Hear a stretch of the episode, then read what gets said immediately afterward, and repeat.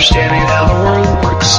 Science is a vacuum for knowledge. We are always at the brink of the node. Science is a collaborative enterprise spanning the generations. We remember those who prepared the way, seeing through them also.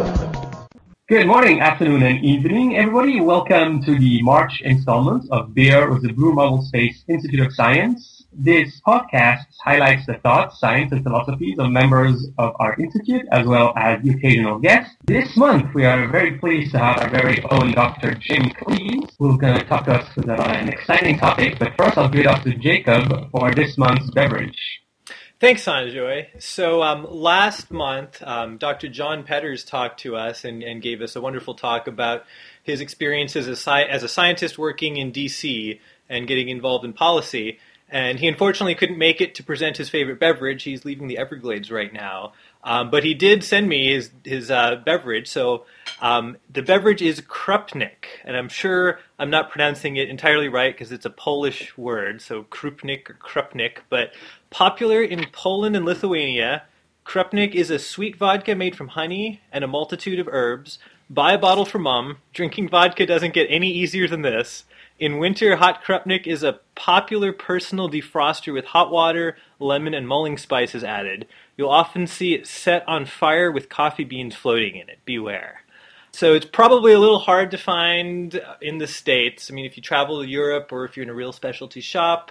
Um, I think John actually did try to make a, a U S version of this and set it on fire once, and uh, I can't say it worked so well. So, you know, drink Krupnik at your own risk, but I, I'm sure if you get the real thing, it's great. Um, so Don't forget um, to obey your local laws when drinking alcoholic beverages. Obey Sorry your local laws, yes, indeed. So with uh, that, I would like to uh, introduce Doctor Jim Cleaves. Jim, I'm sorry, I never asked you for your biography. I forgot this was my job to introduce you. You can make one up. Um, but Doctor Jim Cleaves is a research scientist with the Blue Marble Space Institute of Science. He uh, does work on the uh, origin of life and is here to tell us about the chemistry of the possible. Well, what are your other affiliations, though, Jim, if I could ask? Blue Marble Space Institute of Science, E L S I, and I A S. Institute so for E L S I Advanced is Study. Earth Life Science Institute, which is based at the Tokyo Institute of Technology. Excellent. In, in Tokyo, Japan. Mm-hmm. And the I A S is the Institute for Advanced Study in Princeton, New Jersey. Okay, and you have affiliations with all three of those right now? With all three, yeah. That's excellent. Well, yeah. We're glad to have you here, and I'm looking forward to uh, hearing what you have to say. Well, thanks. Um, yeah, my pleasure to be here. I've listened to a few of these these podcasts, so I have a rough idea of how you go about this, but I'm going to give you a, an overview of some recent work we've been doing, which is really about making maps of molecules, specifically of alpha amino acids. So if you're not a biochemist, uh, it turns out all life on Earth makes its coded proteins out of a common set of twenty alpha amino acids. But the question me and some colleagues were asking is why that particular set of twenty out of all the chemical possibilities. So I'll, I'll throw some big numbers at you in a little bit, but we have a good reason to believe that, that that is a very, very small set of the possible states of matter that you could call alpha amino acids. And this kind of gets at a question that is similar. What is what is the, the limits of determinism and evolution in chemical systems? So if you, for example, take the periodic table, there are about ninety-eight naturally occurring elements. And that's it, right?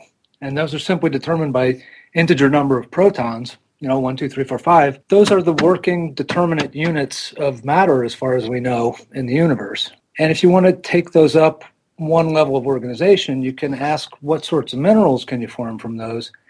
And it turns out you can make about forty-four hundred different naturally occurring minerals from those ninety-eight elements. So there's some combinatorial explosion of possibilities of the way you can recombine simple elements. But when you get into um, organic compounds, the numbers just grow exponentially faster. And I mean, this has a lot of uh, a lot to do with the different um, valence states of carbon or oxidation states that it can be in, as well as the way it can bond with many different elements due to its sort of intermediate electronegativity relative to the other elements.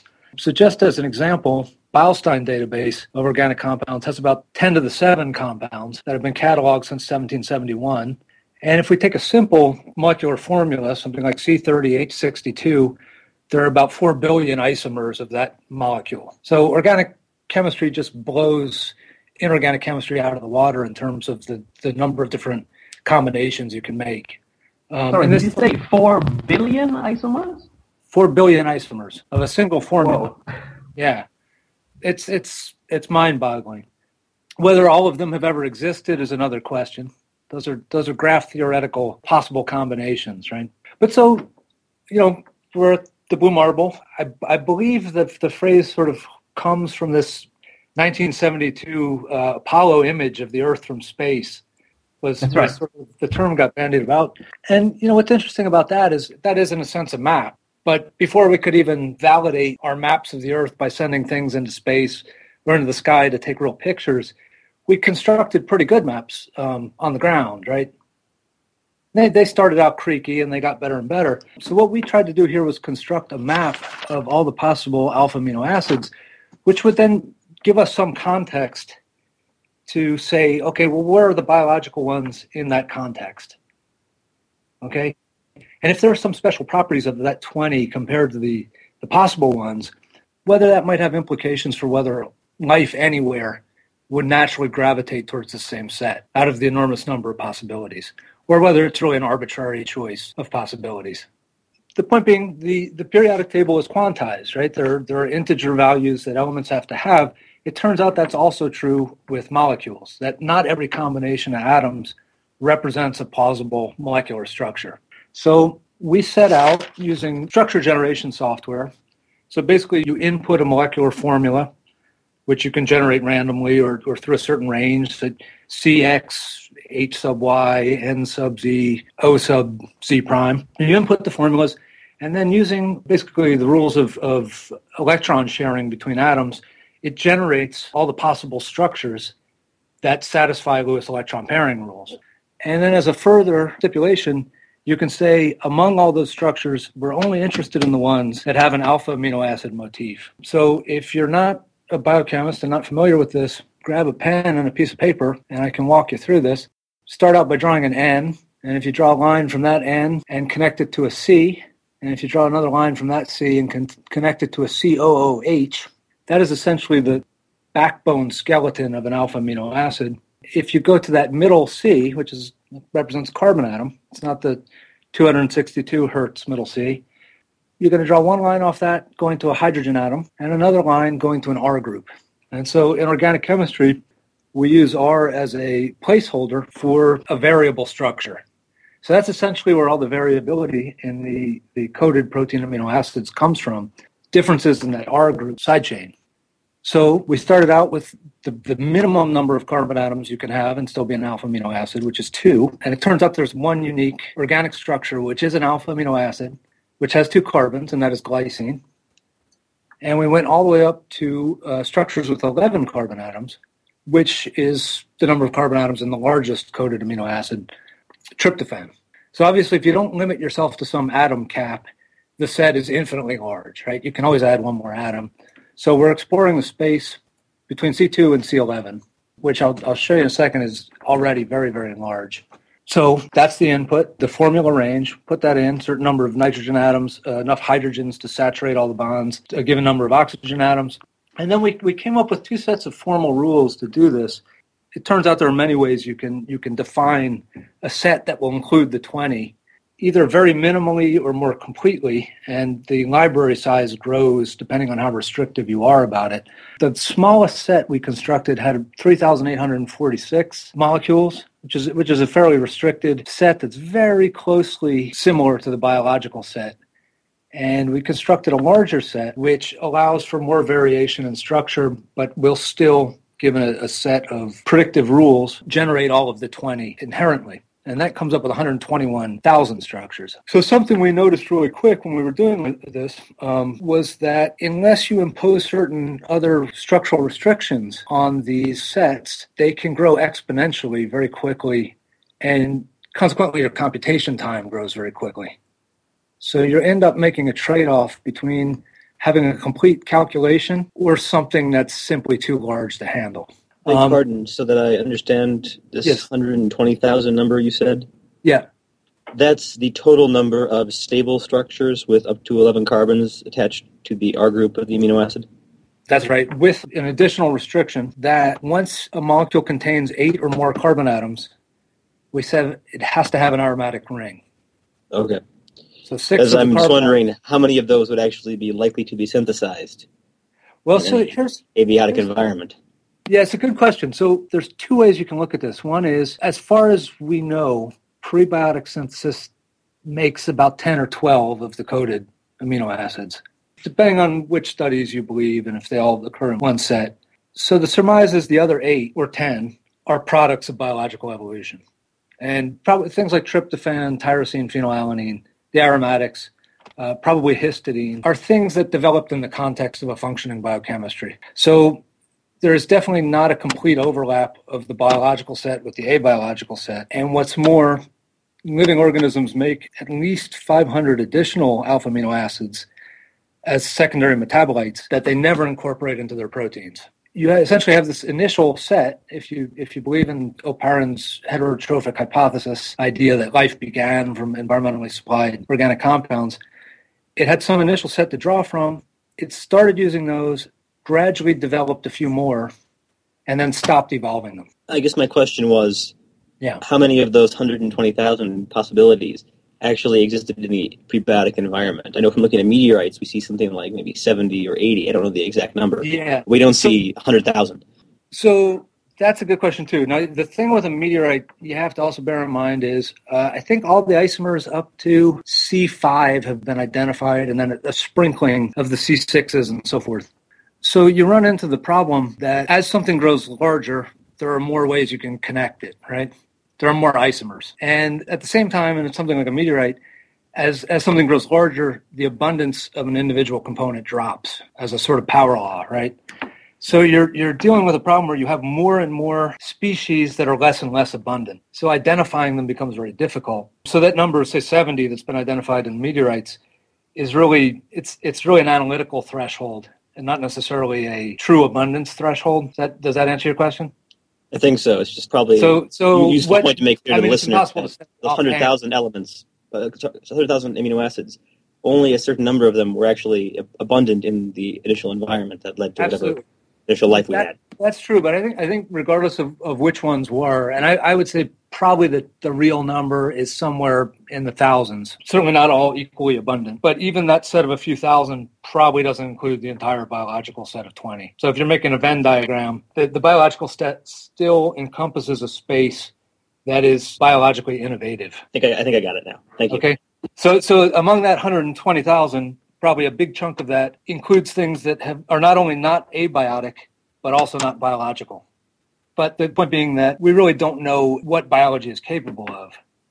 If if there were, you know, the right evolutionary sequence or the right selection pressures, I mean, in principle, biochemistry can make almost any structure it wants to, right? I mean, if you look at the complexity of things like, like Taxol or various antibiotics, they're extremely unusual molecules that you wouldn't necessarily be able to predict would fall out of a chemistry. The point being there that as long as a structure is adaptive and there's a synthetic pathway that can be evolved to make it, Um, there's no reason biology couldn't develop other molecules, which it apparently has. Just for some reason, it doesn't incorporate those other five hundred amino acids that it knows how to make into its coded proteins. An important point about that, too, the one hundred twenty-one thousand, like I said, we added this limitation because we were getting this exponential isomer growth with, with each additional carbon atom. We added the stipulation that everything from C eight and higher had to have an aromatic ring. And that basically collapses the possibility space by orders and orders of magnitude. So we're estimating, without generating absolutely every structure, that the true structure space is probably on the order of about two trillion alpha amino acids from C two to C eleven. What's interesting about this then is essentially a chemical structure is just a connectivity map of atoms, right? So you can say this hydrogen is attached to this carbon, this carbon is attached to this carbon, and so forth. And that's a two-dimensional connectivity map. But knowing what we know about bond angles and, and so forth, you can convert that into a three-dimensional structure, like a real three-dimensional molecular structure. And knowing what we know about uh, atomic electronegativities and so forth, you can say something about the expected properties of that molecule, right? The real physical properties, its solubility, things like its acid dissociation constant. And now you can create a, if you will, a, a chemical property map of the total space that could conceivably be covered by what is an alpha amino acid.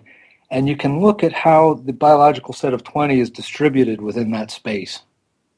Okay. And what it turns out to be, as far as we can tell so far, with respect to certain properties, is that the biological coded amino acids are spread very evenly and very widely throughout that space. Okay. So they're not clumped together in a little corner of it in terms of, of functionality or properties. They're they're spread very widely so as to distribute themselves, you know, very widely over the range of, of possibilities. So what we're really working on now is trying to find the, the signal in this set amongst the, the hypothetical set um, and see if we can say anything about the sorts of selective pressures that would have led to the usage of this set of twenty among all of the possibilities. And it's it seems likely that there's more than one factor that influenced this, right? It's not just chemical properties. It could also be metabolic cost of synthesis, um, stability, things like this. And we're processing all of this very actively now. And the other interesting thing about this is you really can do this sort of analysis for any type of molecular structure class. So we're hoping to move into some other dimensions with that.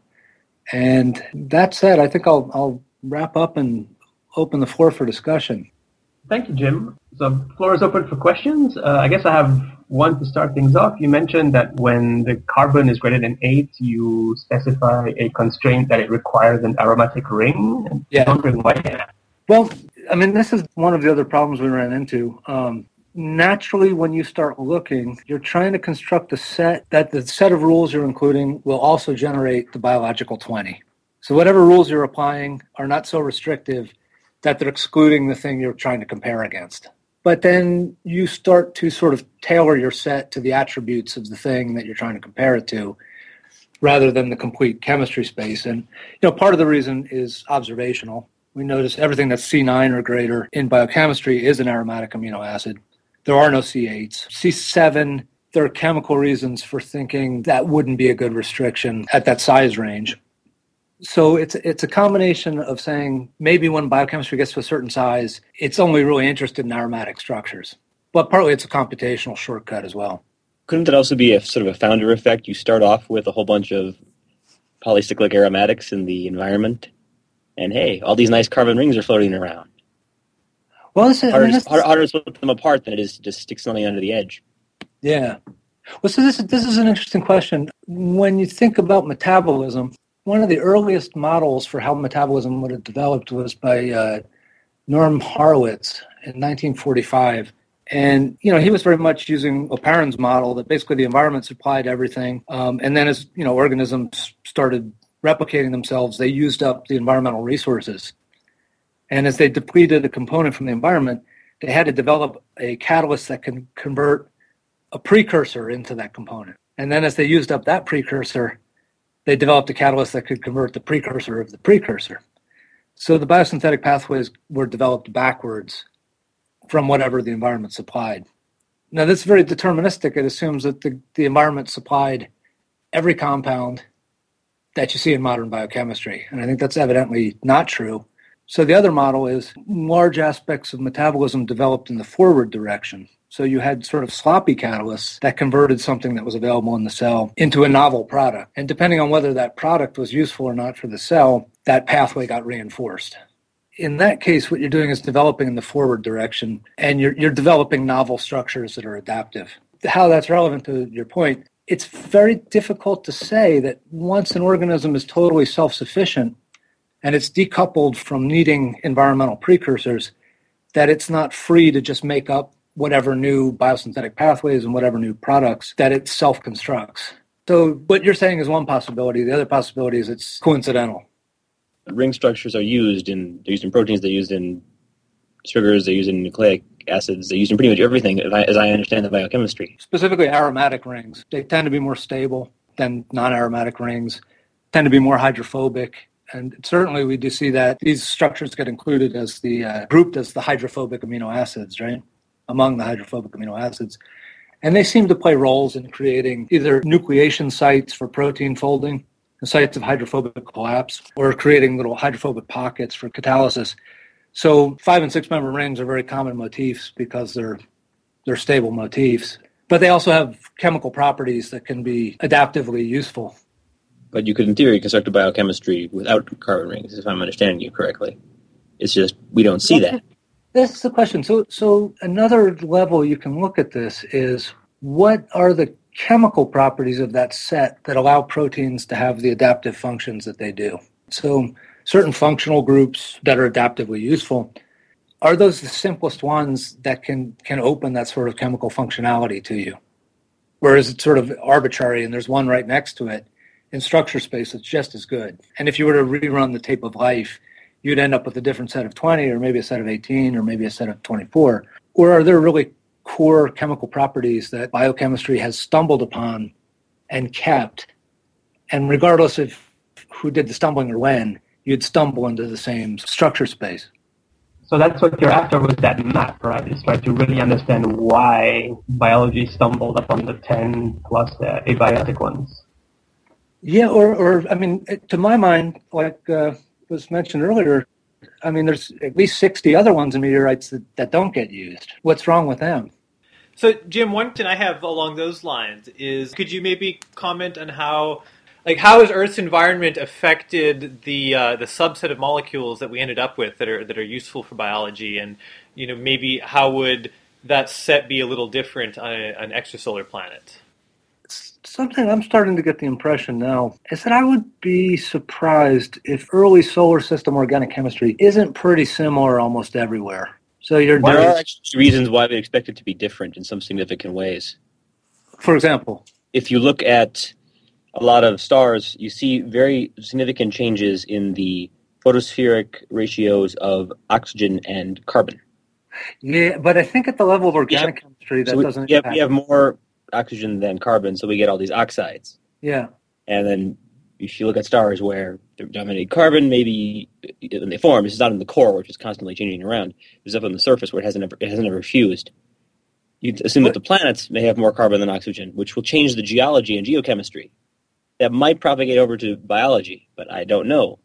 I see, I, I think the, well, this is one of the things, is the, the, the structure space is quantized. Not every single molecule is possible. There are certain ones that are very easy to get to and very stable. From the standpoint of the organic chemistry, once you're, you're talking about reactive carbon, so it has to be things like methane or carbon monoxide, the reactive chemistry space, I think, is, is sort of constrained. But will so, no abundances of things other than carbon change the set of most common amino acids and whatever other compounds you may start with? Well, this is funny. This is something we're looking at right now with Titan simulations.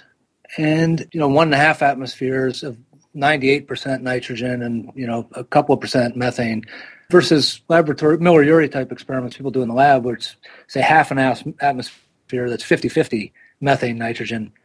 The the product mix is extraordinarily similar. And, you know, one's done at room temperature and one's done at minus seventy-eight degrees Celsius. So there are some variables that seem to be very important and some that don't. And it's almost like there's a bottleneck past the ratios of hydrogen and nitrogen, or I'm sorry, carbon and nitrogen, methane and nitrogen, if you want, that really govern the, re- the downstream reactive chemistry. That has quite a large consequence, right? If all, if from what you're saying, all biochemistry operates with the same set of amino acids. Like, I mean, Michael brought some good points as to why that might not be, but you mentioned that that could not be the case and that biochemistry would operate on a well, common set of building blocks. So here's the question. I mean, I didn't I didn't really get into this, but on the, the little flyer, there's also the example of the two groups of people who have independently developed the concept of a blowgun, right? And one is in Southeast Asia and the other is in South America. And it, it seems pretty evident that they were developed independently. Two different kinds of plants that are used as the basis for the blowgun. They use different types of poisons on their darts. One comes from an insect and one comes from a frog. But it's this amazingly convergent thing. That's kind of complicated. So at one level, you have this very deterministic chemistry, and then you get into the realm of biochemistry, and I don't think we really have a good sense of how variable it is at that level, right? And then you get to higher levels of organization, and you start seeing things like biological convergence. So there is definitely some environmental impact on the way things work at a macro level. Although I noticed one thing. You had the example of biological convergence in terms of you had the shark and a bony fish and a dolphin, and they all look kind of similar. Yeah. But you also have squid, which squid also swim pretty fast, and they're constructed rather differently. Well, the, the one that's not a vertebrate, right? So, so well, there may be some things we can say about the biochemistry may be similar. Yeah.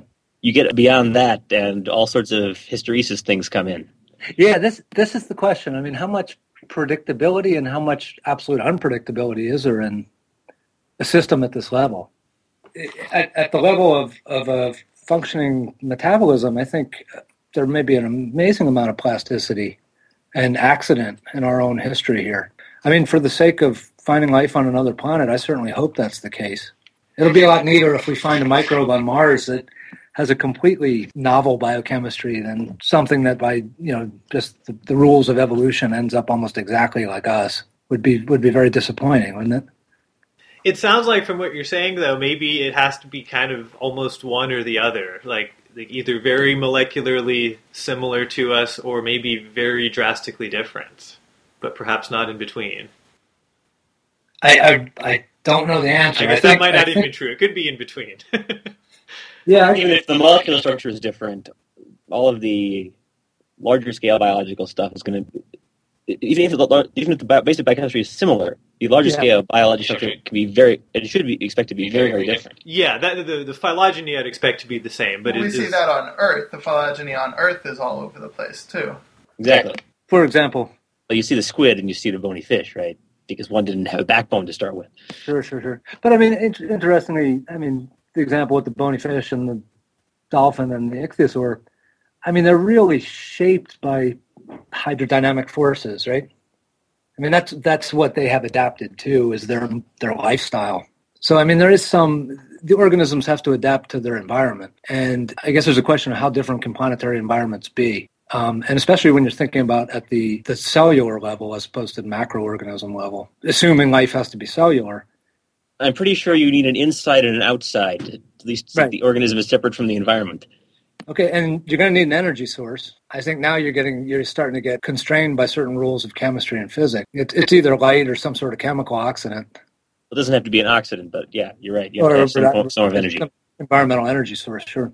Which, which you know, I don't know that there's liable to be millions of those in the universe. Maybe a few score. There's stars which produce light. Then there's all the chemistry that you get on the planets from that light. Yeah, but so I mean, well, my, assuming you're bound to planets. But I'm talking about planetary surfaces. I mean, I think there's only so many, you know, small molecules you can really use as fuel, right? Environmentally available ones, which are sort of governed by mineralogy and the periodic table and so forth. Well, that's so, one of the reasons why you might expect things to be different if you had a carbide-dominated planet. Hmm. Nobody really knows what the geochemistry is like on a planet where everything is dominated by carbon bonded to silicon and t- aluminum and titanium and so on. So what? Because what, there's, very little, there's very little data on this because we don't have exoplanets up close and personal to study. Yeah. I don't know much about carbide planets. So I don't know what's, what's really the ratio. What's that? Nobody really does. We see planets around stars that have lots more carbon than oxygen in their photospheres. Mm. And then we extrapolate from that to saying that the planet has more carbon than oxygen. And so you've got carbide-dominated geochemistry rather than oxide-dominated geochemistry. In the best case, all we know about these things is their sizes and their masses and their... If we're really lucky, in some cases, I suppose you get a spectrum of the atmosphere, but I don't know that anybody's done that. At least so, not for anything other than a gas giant, where, of course, it's hydrogen and helium dominated anyway. Well, what, what percentage of this planet would be carbon by mass? About the same as the percentage of the Earth that is oxygen by mass. So it's at twenty-five percent or fifty percent? Something like that. Yeah. And you might expect to get less water and more methane and C O two. Well, one or the other, I would imagine, right? Question of where, where what oxygen you have is getting soaked. If it's getting bonded into C O two because there's so much carbon around, then there's none left to soak up the hydrogen, and you end up getting methane and less water. So yeah, I would think the geochemistry of this is not well known at all because we just don't have yeah. an example up close and personal to study. No, and I'm sure the high pressure behavior of this stuff is pretty odd too, right? We know a bit, there's a bit of information about how particular carbide minerals behave under high pressure, mm. drill bits out of them and so on. But yeah. large-scale geophysics? Yeah. I know who are working on that, but... Well, that's definitely a uh, good place to pause and think about the diversity of planets that may exist out there and what that would mean for life. Do we have any uh, last questions from the audience? Uh, Jim, thank you so much for joining us and sharing your insights. This is really interesting, and for everybody's participation. Look forward to next month. Uh, Jacob, who's online? Next month is David Grinspoon. David Grinspoon, the man himself. Look forward to it. Uh, thank you all so much, and see you next month. Listeners, tune in next month to hear our next installment of Beer with uh, Blue Marble Space Institute of Science. Thanks for joining us. See everyone. Bye. Science replaces private prejudice with publicly verifiable evidence. There's real poetry in the real world. Science is the poetry of reality. We can do science, and with it, we can improve our lives.